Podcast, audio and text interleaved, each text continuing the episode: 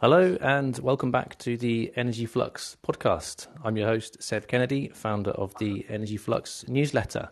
And uh, before anything else, just a reminder if you haven't done so already, head on over to www.energyflux.news to sign up for the newsletter to get alerts about upcoming shows and a whole load of free content about the energy transition. Now, today's show is all about Japan an OECD country that's highly dependent on imported energy sources, but one that has pledged to achieve carbon neutrality by 2050. Japan's energy transition has always seemed like a daunting challenge, considering the country's reliance on carbon intensive fuels for power generation, heating, and industrial processes. Now, with Russia's invasion of Ukraine, the world is facing a prolonged energy crisis that will have wide, wide ranging economic impacts around the globe. To understand what this means for Japan, I'm delighted to be joined by the folks from Japan NRG, a Tokyo based consultancy and information services provider. Uh, I'm joined by Yuriy Humber, the founder of Japan NRG, and Mayumi Watanabe, a senior writer for the Japan NRG weekly newsletter. Guys, thanks for joining me. Thank you. Thank you very much for having us. Great. Um, Yuriy, I thought before we get stuck into the meaty topics of this um, uh, Japan's energy transition and the crisis, just just tell us uh, tell listeners a little bit about Japan NRG, um, what it is, and, and, what you guys do there.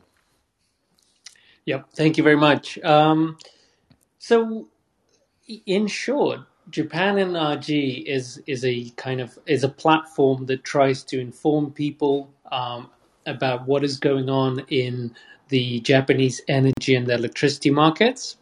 But we seek to do that in a kind of uh, in a more um, intelligence based manner. So what I mean by that is not only do we try and convey all the news, the different opinions that are being printed in Japanese media, uh, some of the angles, the ac- academic research, and the, the policy uh, announcements, and so on, discussions, and so on. We also try to give context to that explain what kind of relevance uh, they have or what kind of consequence they may have. Um, add in some sort of uh, early stage analysis as well, and and you know we really try to bring people together to make sure that um, you know uh, this uh, energy industry, energy market is able to uh, to work well, to sort of grow and develop, because you know Japan is, as you probably know, Japan is one of the biggest um, uh, global economies, um, and if uh, you know, it, as the markets have opened up as well, it's become one of the most important um, uh, electricity markets in the world. I think the third largest at this point. So we thought, you know, there's there's room to both inform people who are already working in Japan or focused on Japan, uh, and maybe you know bring some some of that information, share some of that information with people um, elsewhere who might be interested in Japan because of you know its either its market or its R and D or the policy directions and so on. Yeah, and, and I've read a few issues now, and I find it highly informative. And your focus, I think, brings real value because you have such strong local knowledge, and it really shines through. Um, and in fact, uh, as you as you know, of course, and as hopefully some of the uh, the listeners and readers will be aware, we, I, I republished um, your article, Mayumi, um, entitled Japan Struggles for Balance in Pivot to Renewables. Um, a really excellent read. I thought gives a great overview of the, the kind of impediments and challenges and technical issues that, that Japan is facing um, as it tries to, to decarbonize its, its energy sources. Um, I thought maybe you could start by talking us through that piece and explaining just some of the challenges that, that Japan is facing as it tries to decarbonize. Sure. Um, well, I, I have one question. Have you heard of Suga shock? Maybe you probably know G shock or shock G, but maybe not Suga shock. Well, Suga shock is about the former Prime Minister Mr. Suga declaring Japan will be carbon neutral in 2050. He made a pledge two years ago. And in Japan, people for years were talking about SDG and ESG, but not doing much about it not until the Suga shock. And this is why transition is so challenging here because the shock came rather too late. Not everyone here is convinced that this is the right direction. people in the heavy industry said this man is you know crazy. And Japan is not ready. You know, over eighty percent of Japan's energy are coal, oil, and gas imports, and Japan's energy sufficiency is like twelve percent compared to 70 71 percent for the UK. But last year at Glasgow, Japan made a commitment to cut emissions by 46 percent by 2030. Whether ready or not, Japan has to do the deep structural changes. So every economy faces the challenge of growing the economy while reducing energy consumption and balancing sustainability and energy security. It's hard because none of them can be compromised, right? And this is indeed another one of the big challenges here even before the Ukraine conflict, there were crashes between the sustainability evangelists seeking termination of coal fired power plants and the energy security fundamentalists who said, you know, sun doesn't shine every day and we need the stability of thermal power. The Kishida government approach, you know, he's stuck in the middle, is reconciliating by saying, well, yes to both sides and in the mysterious Japanese culture, there are many different shades of yes. So you cannot take yes as a at a you know face value. Just to give you an example, to address the sustainability issue, the government said yes, Japan will stop exporting coal power plants, and inefficient coal power in the country will be phased out. The ministry update last week said by 2030 coal power plants will be reduced to 55 plants or to 36 gigawatts from 40 gigawatts today. This is, however, a scenario, and this is not legally binding. On the other hand, to address energy security, Mr. Kishida plans to amend the current energy law to change the process the power operator, operators need to take when they scrap old power plants.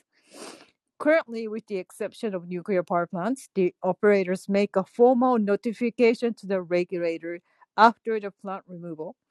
But the government wants to lengthen the consultation process by making them report when they make the decision to scrap the plants. Uh, you know, part of power utilities want to remove some coal, oil, and gas fired power plants because they are old and expensive to run but government will say yes. But let us talk about energy supply security. Uh, the Japanese government, in order to achieve transition, has this amazing plan to raise solar power capacity by over 30% in the next 10 years, triple onshore and offshore wind power in the next decade. But there is a, a bottleneck in the overall power transmission capacity. Some percentage some percentages of renewable power are not delivered to end users, and the renewable power suppliers are losing money because of the bottleneck in the transmission capacities. The projects to expand the transmission network would take 10 to 15 years. There are some tentative solutions like regional grids, lowering thermal power run rates to the lowest possible on sunny days, centralizing the transmission management systems. And recently, the government is um, making approaches to make it um, a requirement for the power operators to offer dynamic pricing schemes to end users. But the renewable operators claim that the regional grids, which are the former vertical monopolies, have been unbundled only on paper and um, not really effectively, and that is causing most of their headaches. On the other hand, the grids say they want to get rid of you know all thermal power because the low run rates make it very expensive to you know own. But as I mentioned earlier, the government may not allow that to happen because of energy security reasons. So this debate is going around in circles the real passion of big businesses here is reducing carbon in the power supply chain by CCS, hydrogen, and ammonia co-firing. Yuriy, um, what do you think? Thank you very much, Mayumi. Yeah, um, that's, I mean, you know, as you can tell, um, some of the arguments that are going on in Japan are probably the, sort of similar to what you hear in uh, in Europe and certainly in the US um, and quite a few other countries. Uh, The reality is that um, you are having to, uh, most governments and businesses are having to work in kind of uh, in a timeless fashion, right? They're trying to um, solve the issues of today while also solving the issues of the next five, ten years, while also, you know, aiming towards something in 20 years. So these are all, but all these sort of timelines really require quite different solutions. And when you have an immediate crisis, as what we have right now in Ukraine, uh, suddenly everything, you know, uh, the long term projects get put to one side. Um, so, you know, I suppose you, you, to go back to what Mayumi was saying, you know, uh, is Japan offering something a little bit different from sort of the global debate?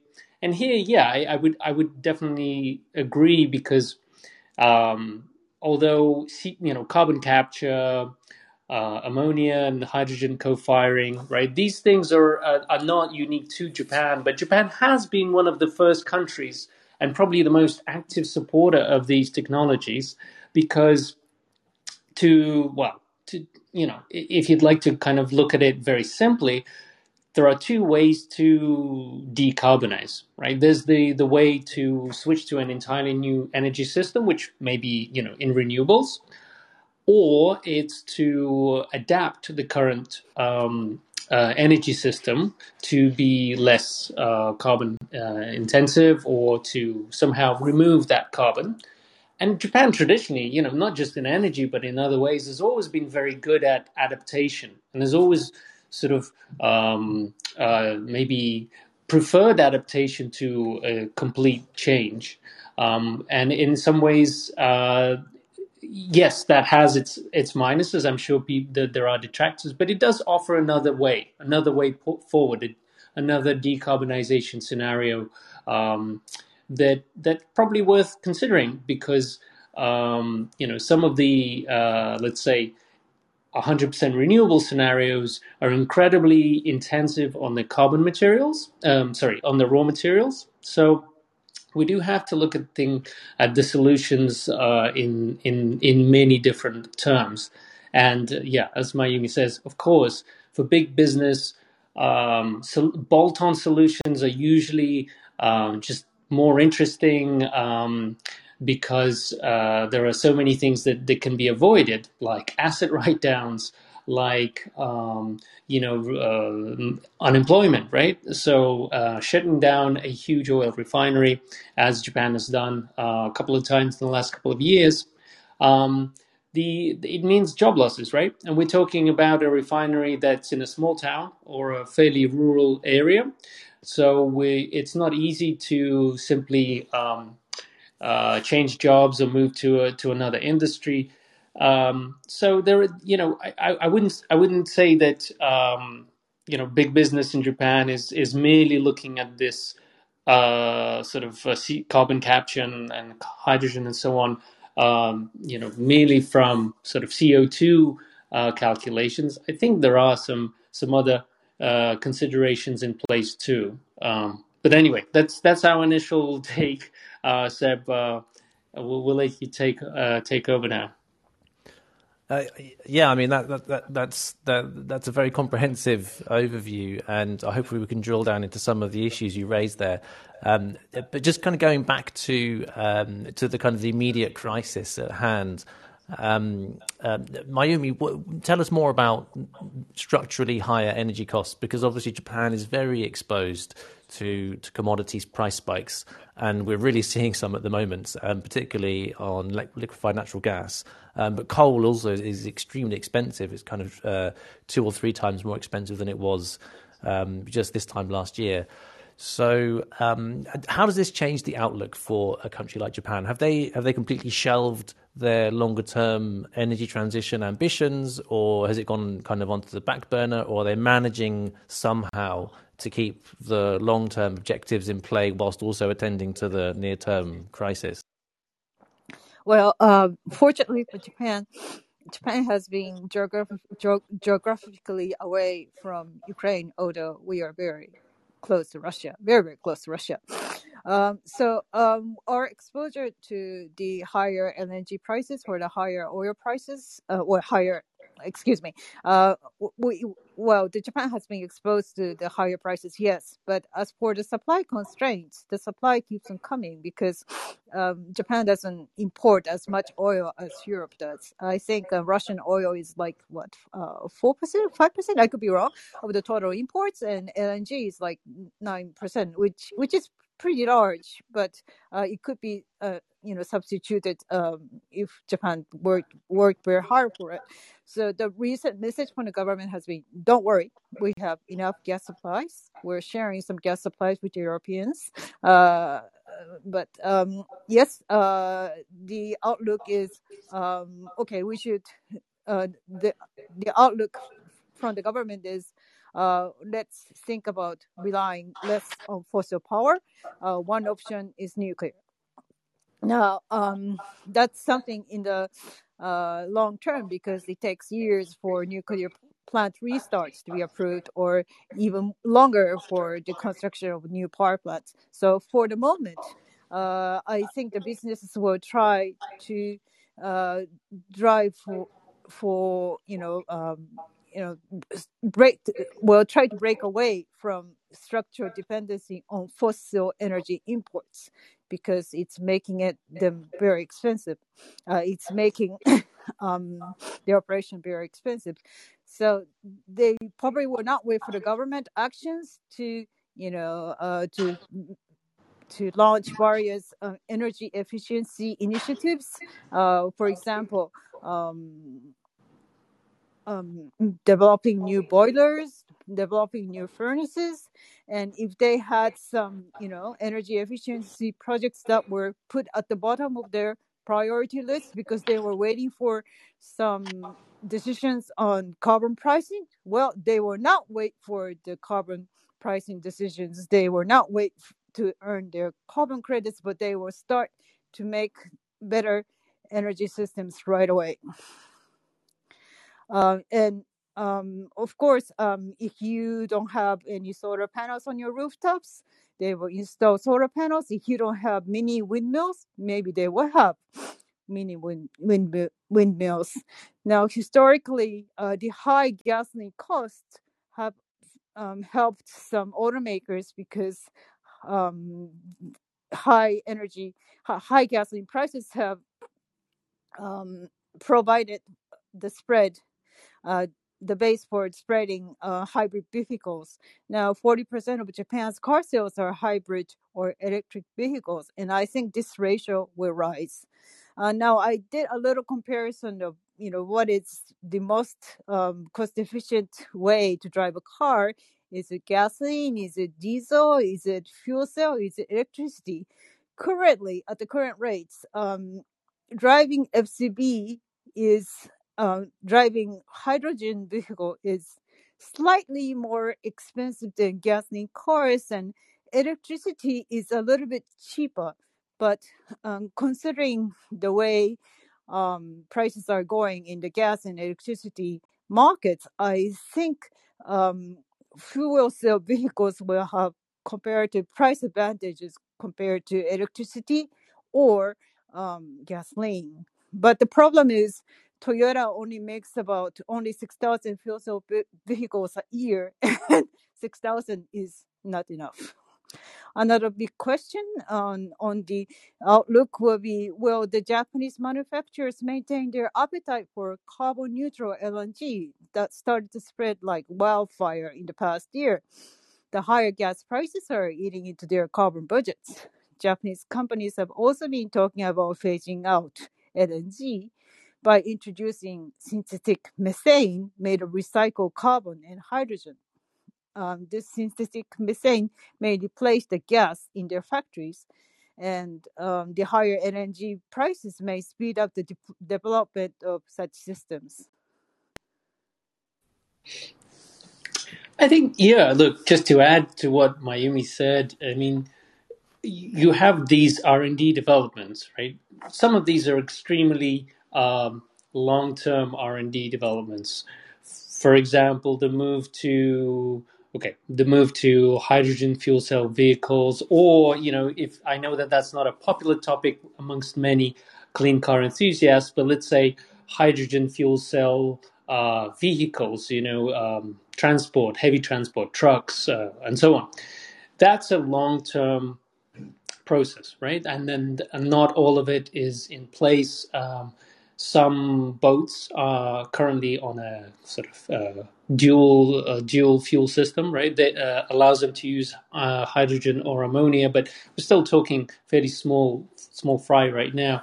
Uh, if you're talking about synthetic methane and the whole methanation trend, again, lots of excitement and interest in that, but that's a long term trend. And also, if you're going to talk about methanation and you want it to be clean, you, you need to make the the uh, the uh, green hydrogen, right? So that's a it's a whole new um, uh, ecosystem fuel uh, supply chain that needs to be built. So to go back to your sort of original question, I suppose, Seb, um, can you continue to uh, pursue R and D? Can you continue to sort of uh, develop these technologies whilst attending to a current crisis? Um, I think you can, but uh, the pace changes depending on how much the crisis bites. I think the, the Japanese government would argue that if you allow, uh, for example, as is being suggested, right, um, uh, entirely cut off all energy supplies from Russia, um, if if that happens, and, and, by no means is Japan the most exposed to Russian um, energy commodities, but if that happens, it still necessitates uh, very short term action. A lot of government um, time and resources and company uh, resources will will be devoted to that.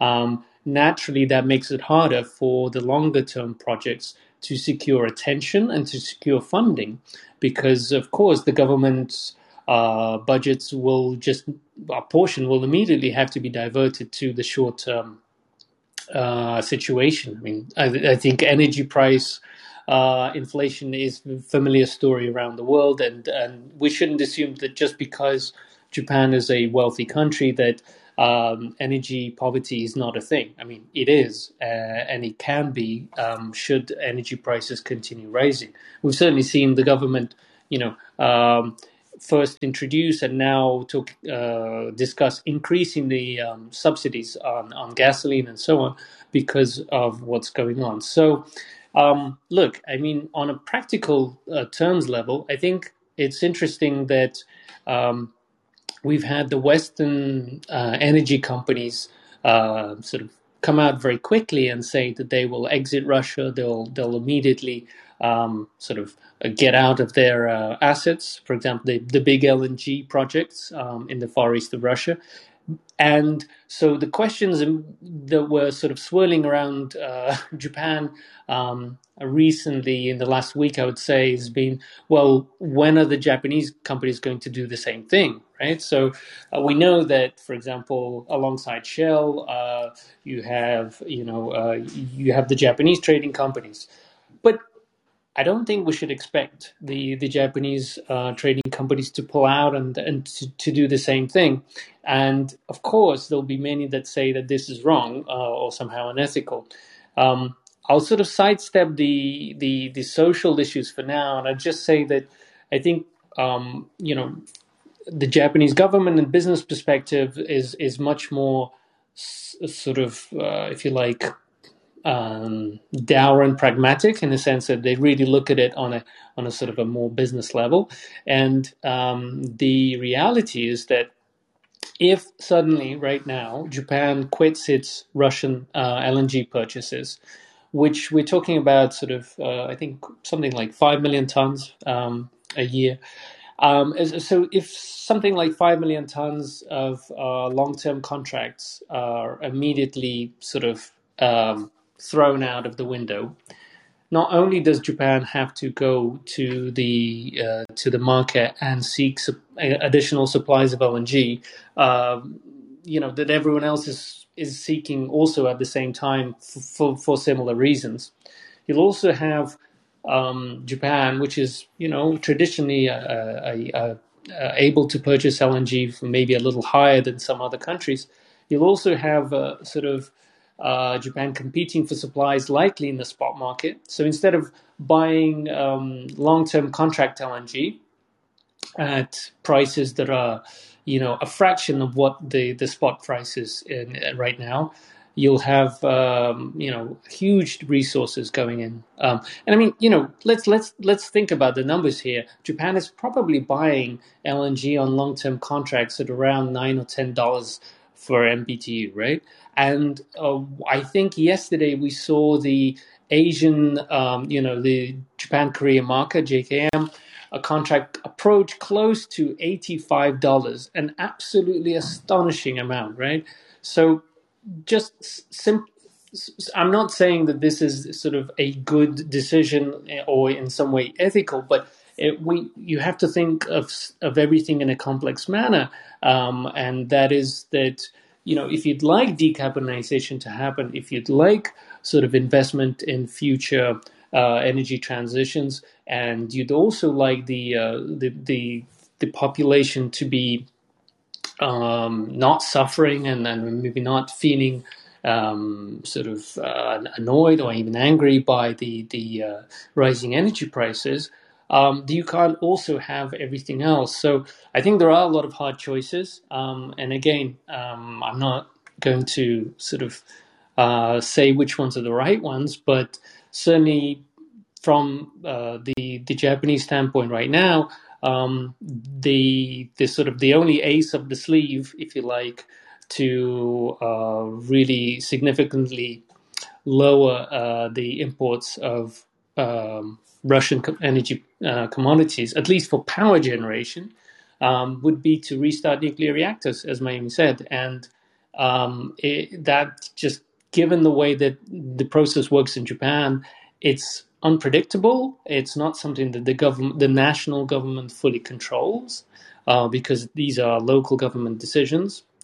And you know, you have an independent regulator that is very ferocious uh, of of its independence. So you're certainly not going to be able to tell the regulator to speed up and uh, and so on. So business definitely has voiced its uh, you know the idea we'd like nuclear reactors back on, please. Uh, but whether we'll see that is another question. That was going to be my next question. Was the the question of nuclear restarts? Because um, at some point, consumers are going to start paying higher energy bills. Um, and you mentioned um, that the government's discussing now potentially more subsidies to alleviate some of those impacts on consumers. But presumably, there will be some impact, um, particularly in the power sector. And so you might imagine that if people start paying, you know, double or whatever more for their energy, that you know they might start to kind of make the connection with well, if we weren't importing so much, if we had more nuclear reactors up and running, then perhaps this this price pain we're feeling wouldn't be quite as intense. Do you think that there might be a scenario where expensive energy kind of tilts public opinion a little bit back towards um, nuclear restarts? And if so, could that influence the regulator or or somehow speed up the restart process? Um, well, I, I, I, think I'll just say quickly, maybe add uh, you know your thoughts as well. Um, I don't think that you can talk about having an independent um, nuclear regulator if public opinion will sway them, right? Given how um, how much uh, the previous regulator was uh, criticized after Fukushima accident um, for supposedly being too close to the industry and sort of following the more or less the guidance of the government.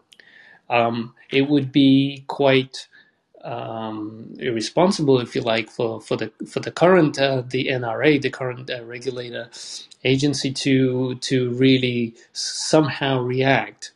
Um, having said that, um, the uh, the Japanese reg- nuclear regulator has taken its sweet time over a lot of the uh, uh, the review processes. So, for example, in the U.S., you have a hard limit of I think a year for certain reviews and processes.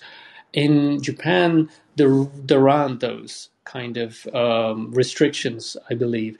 So I suppose one way that the government could speed things up would be to try and negotiate a time limit within which you know um, decisions could be made.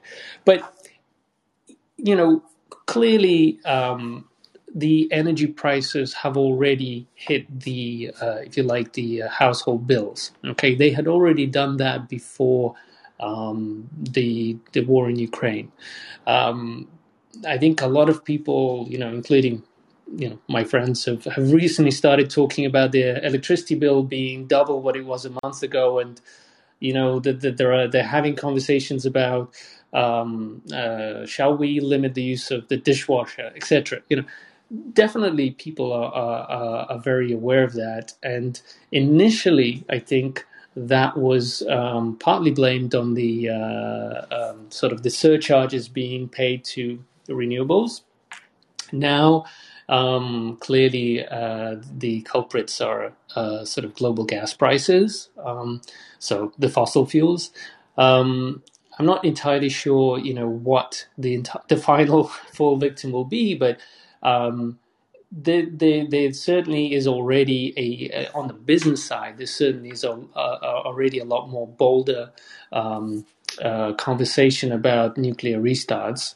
Um, and it's, I, I, believe, you know, some people in the ruling party have already started talking about it as well, sort of making comments um, about the need to do so. So, um, this will be talked about, but uh, Mayumi, do, do you think that this uh, this will translate into restarts? Um, it's very hard to say because um, you know the public opinion is still um, divided over nuclear restarts, or you know, um, for some people, um, having a new nuclear power plant is absolutely insane. Um, some people say that.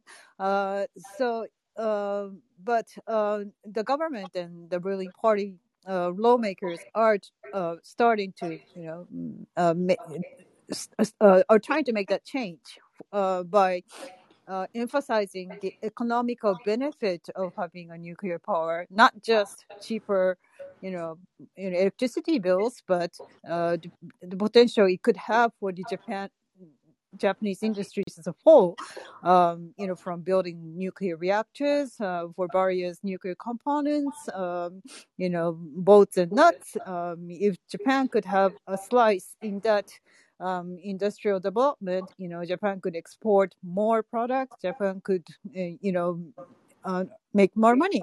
So uh, that's one of the uh, sweet talking um, that this is one of the ways how the government and the ruling party are trying to sweet talk into you know uh, uh, to persuade the public that nuclear power has more than just the benefit of lowering electricity bills but making the country wealthier.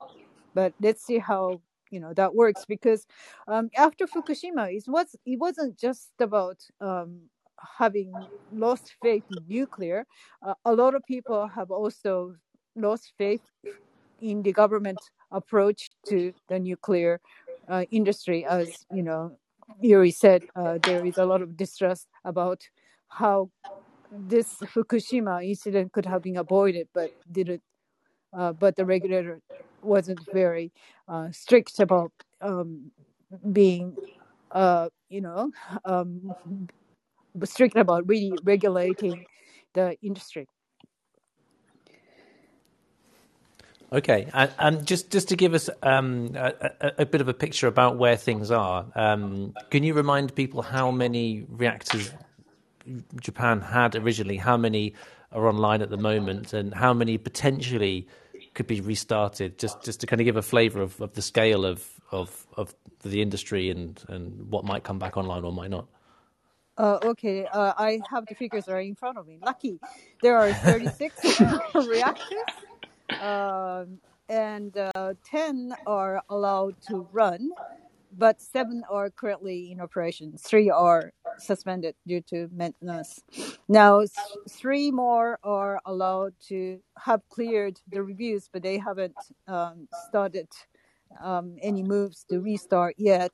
um, and uh, nine are uh, left abandoned. So we don't know whether nine reactors are going to restart or they're going to be scrapped. I, I just uh, just add to that. I mean, I, I, I no no thank thank you. this is some, I, um, no, I don't. I, I don't think they, they've added up to 36 because I've skipped some. You know, there are so many categories. So out of 36, 10 are allowed to run. Seven, seven are actually in operation.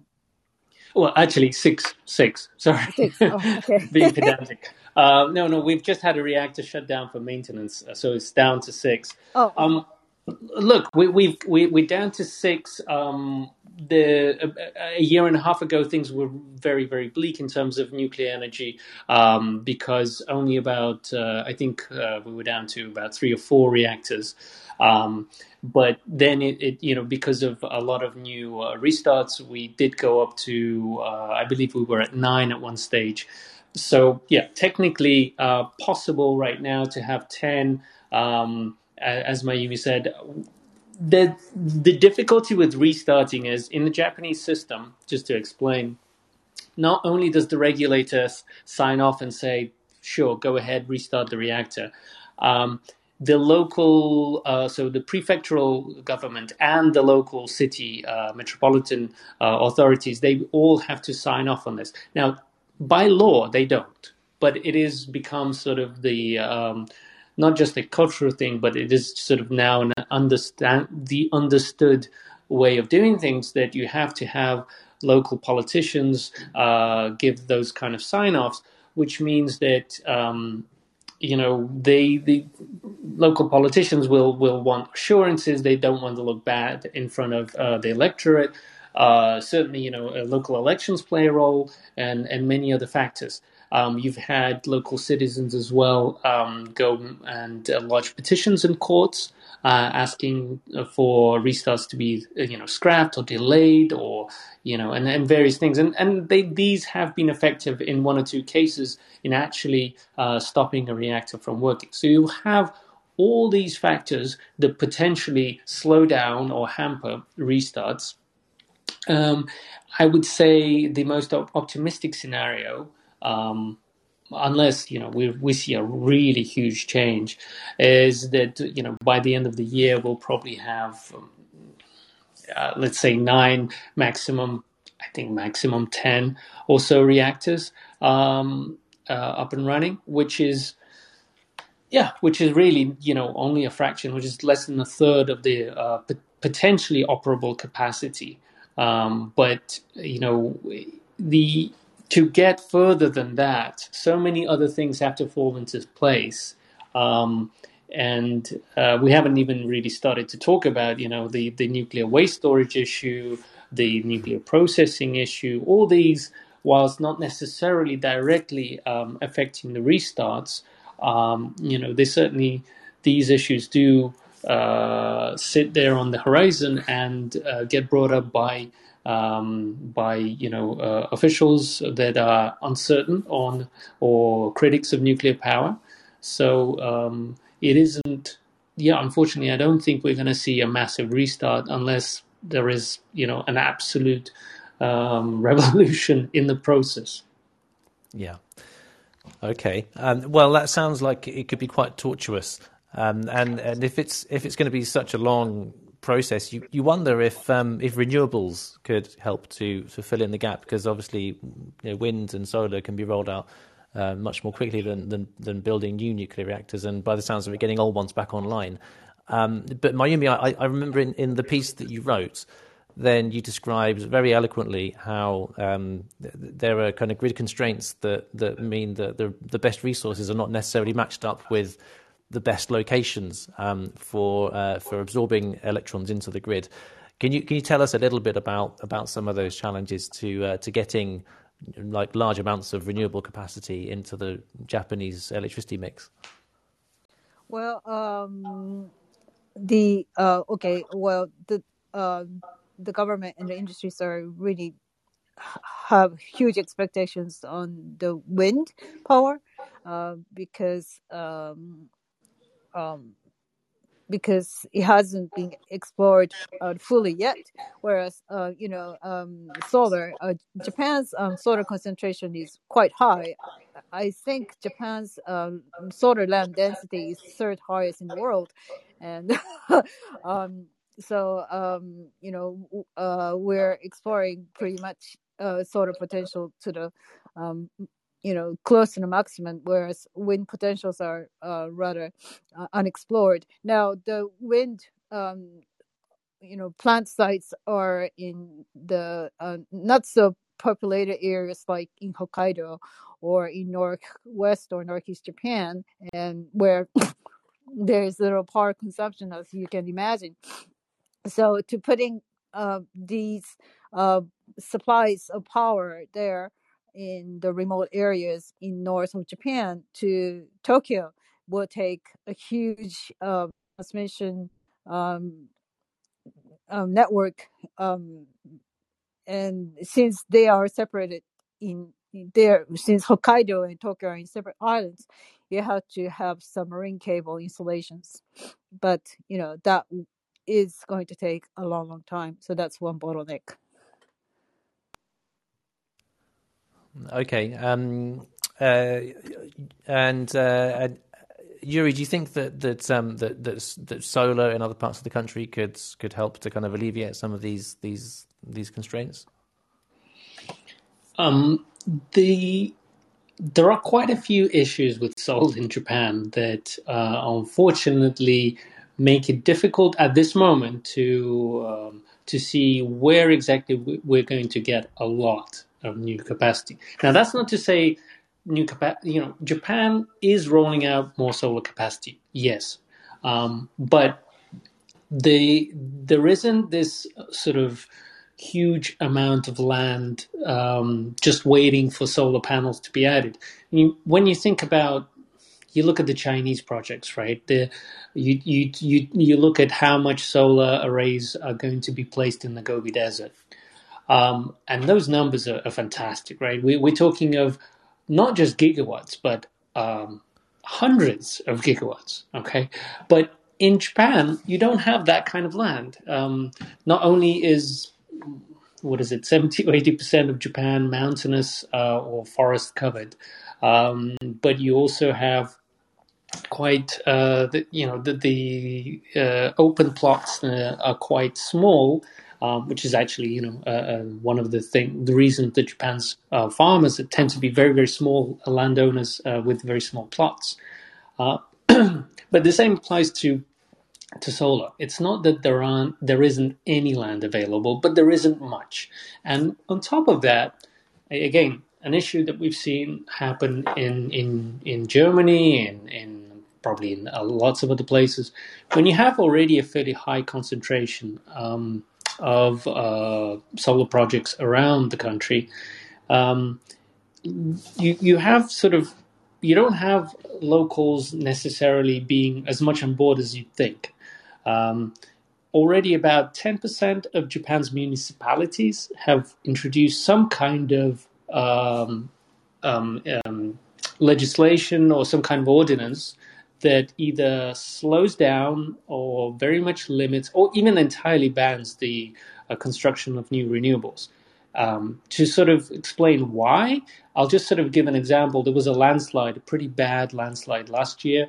It wasn't actually because of a solar project, but because there was a solar project nearby, um, it got it got some bad publicity, and it sort of opened up the uh, the realistic problem that quite a few of the early solar projects, or some you know, done over the last ten years, um, were built on slopes, you know, to try and get away from from land to try and get away from, um, you know, uh, NIMBY, not in your, not in my backyard kind of issues, and so you've had uh, sort of land sloping land or trees cut down and so on, and not all of these projects were done well, you know, by reputable, uh, you know, conscientious, fully conscientious operators and companies.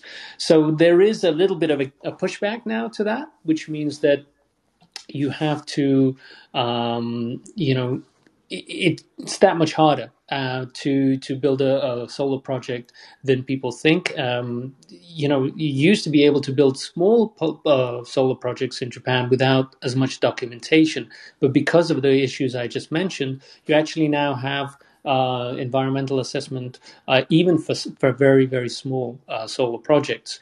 Um, you also, until recently, you haven't had very big like you know, we're talking about major conglomerates involved in the solar space.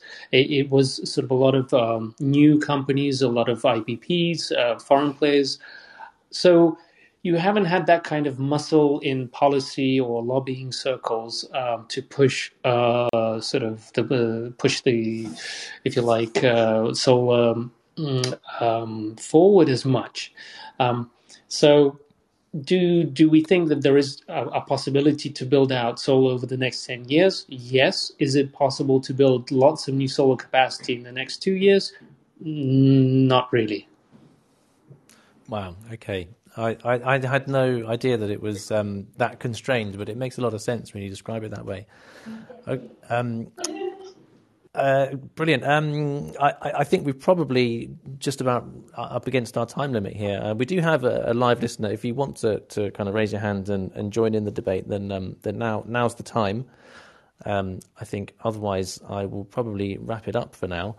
Um, so, uh, Yuriy and Mayumi, thank you very much for taking the time to talk us through these things. Um, yeah, really interesting situation in Japan, and definitely one that I think we should be keeping an eye on because, as you say, Japan uh, is really going through some of the same issues that um, a lot of other countries are that that, that have advanced economies um, but are, are, trying to decarbonize. So. Um, uh, yeah, it's it's it's kind of a useful global reference in the the, the the global energy transition process. Um, uh, yeah, so so thank you, Yuriy and Mayumi, for, for taking the time to, to, to come on the show. Thank you very much, Seb. It's been a pleasure. Brilliant. Okay, well, um, yeah, so just to sign off, um, don't forget to sign up at www.energyflux.news and um, and do check out Japan NRG um, if you're interested in, in these topics. Uh, what's the web address for that one, Yuriy? Remind me, sorry. Um, it's uh, Japan uh, hyphen uh, and sorry that I speak to you, I've suddenly had a brain freeze. Now, japan-nrg.com. Brilliant. Japan-nrg.com. Go check it out. It's it's uh, it's a great read. Um, thanks, guys, and uh, yeah, tune in again next week for the next edition of the show.